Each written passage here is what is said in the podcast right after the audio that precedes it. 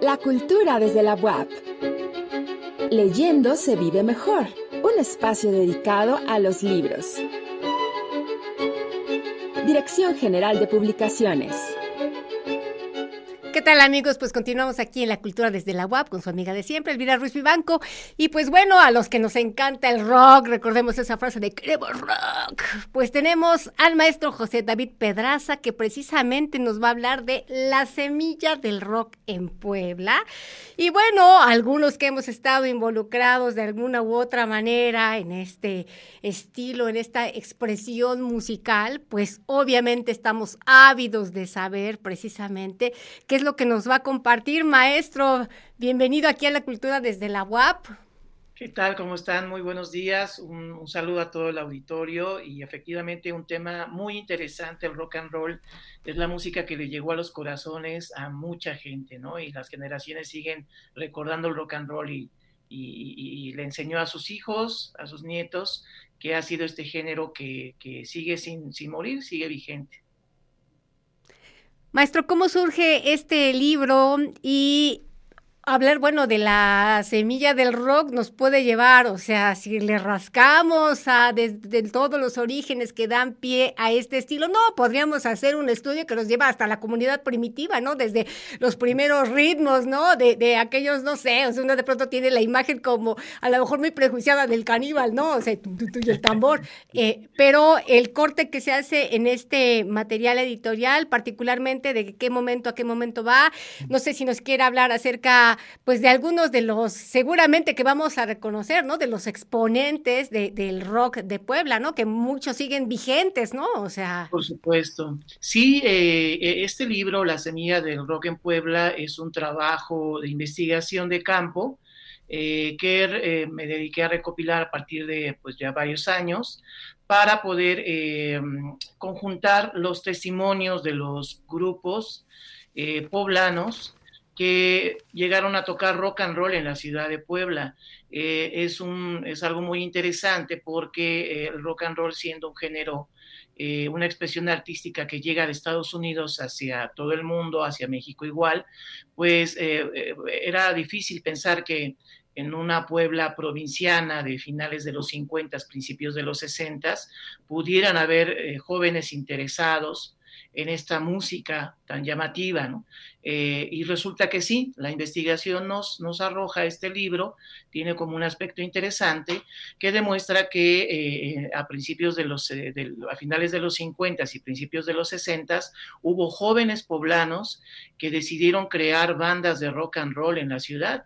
Y, pues bueno, el, trabajo de, que tuvo a bien la editorial el Departamento de Fomento Editorial de la Universidad, eh, pues recopila este, este, esta información para poder eh, en este año imprimir el, libro Las semillas del rock en Puebla, mostrando una investigación de dos décadas, de 1960 a, a 1970 y de 1970 a 1977 aproximadamente, donde eh, a finales de los 70s y principios de los 80s el rock and roll cambia en su forma de ser. Entonces, pues me dediqué a hacer esta investigación de campo con los músicos que todavía eh, sobreviven, que todavía viven, que todavía eh, están aquí en la ciudad de Puebla, para poder buscar sus testimonios de viva voz con ellos, para que platicaran acerca de sus de sus bandas, de sus agrupaciones, de cómo lograron eh, interesarse en el grupo, en, el género del rock and roll, cómo consiguieron los primeros viniles de rock and roll, cómo se interesaron en esto. Entonces,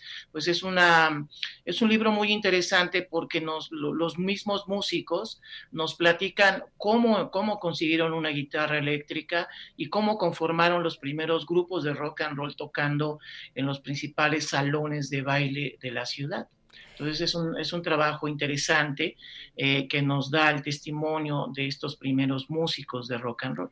Respecto a la manera, digamos, de abordar eh, pues estas composiciones, pues que obviamente el referente pues es estadounidense, pero cómo se da esta apropiación para ir generando, digamos, un sonido mexicano, un sonido eh, y estrictamente poblano, porque pues nosotros conocemos a varios músicos, ¿no? Este, que empezaron precisamente muy rockeros, bueno, después se fueron a la cuestión tropical y bueno, ahora pues, la, pues hay que comer, ¿verdad? pues de pronto las pistas y pues hay que lo que se, lo que se venda, ¿verdad? Entonces, pero si nos puede hablar precisamente de cómo se da esta transición entre lo que se importa y cómo va generando una apropiación hasta que se gesta una manera particular de los sonidos, de los timbres, del estilo eh, mexicano y estrictamente poblano. Claro, claro. Eh, eh, a principios de 1960 que surgen aproximadamente cinco bandas de rock and roll poblanas, de, jovencitos de 17 años eh, poblanos. Estamos hablando de los Demonios del Rock, los Teddy Gang, los Tux, los Teenagers Sarps, los Blue Jeans, que fueron muy famosos en Ciudad de México, los Frailes también. la tendencia artística musical para principios de los 60, mediados de los 60, la, la propuesta estética era eh, imitar los covers lo mejor posible. Entonces la, propuesta estética para principios de los 60 era tocar los covers de la mejor manera posible y demostrar quién podía ejecutar música de los Beatles, música de, de, de, Chuck Berry o de Elvis Presley de la mejor manera posible, lo mejor, que sonara lo mejor posible imitando esos, esos, eh, esas composiciones rock and rolleras.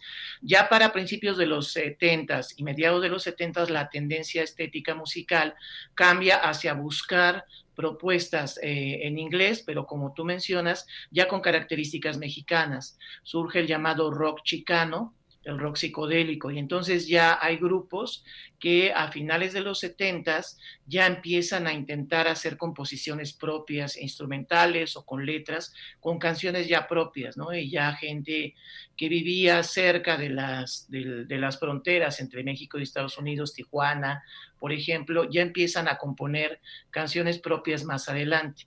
Ya la música original del rock con características más rockeras mexicanas, como mencionas, ya se puede dar a finales de los de los 70s y principios de los 80s, ya con grupos que componían música propia, ¿no? Caifanes, eh, La Maldita Vecindad, etcétera, ¿no?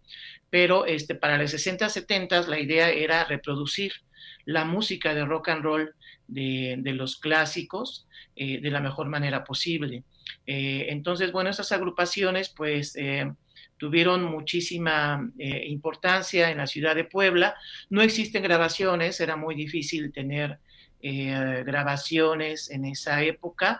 Así es que eh, podemos mencionar en el libro que hay dos agrupaciones poblanas netamente que consiguieron grabaciones con disqueras eh, nacionales, como fue Orfeón, por ejemplo, ¿no? Entonces, Los Demonios del Rock de 1960-1964 y los, los Blue Jeans fueron las dos agrupaciones poblanas que lograron un contrato discográfico con Orfeón y lograron grabar discos eh, en vinil eh, con una disquera. Ese es un logro impresionante. Es como si una banda de, de rock poblano consiguiera un Grammy latino o fuera alternando con los Rolling Stones, ¿no? Para 1960 a esa magnitud podemos tener en este libro testimonios de, em, viniles o discos donde aparecen los demonios del rock, por ejemplo, a un lado de Bill Haley los cometas, ¿no? En, estos compendios de rock and roll de 1960.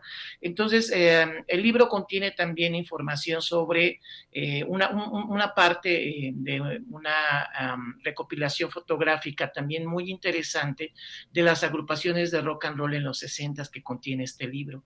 Entonces también podemos ver eh, de manera fotográfica eh, a estas agrupaciones que gracias al apoyo de todas estas agrupaciones que pude encontrar a lo largo de los años me pudieron eh, proporcionar su material fotográfico y poco a poco otras personas, familias poblanas, también me prestaron fotografías, me pudieron compartir imágenes de los años 60 y 70 de grupos de rock and roll en Puebla, ¿no? Entonces es un trabajo muy interesante, muy, que yo eh, disfruté mucho realizar. Bueno, maestro, pues para aquellos interesados, ¿dónde pueden adquirir el libro?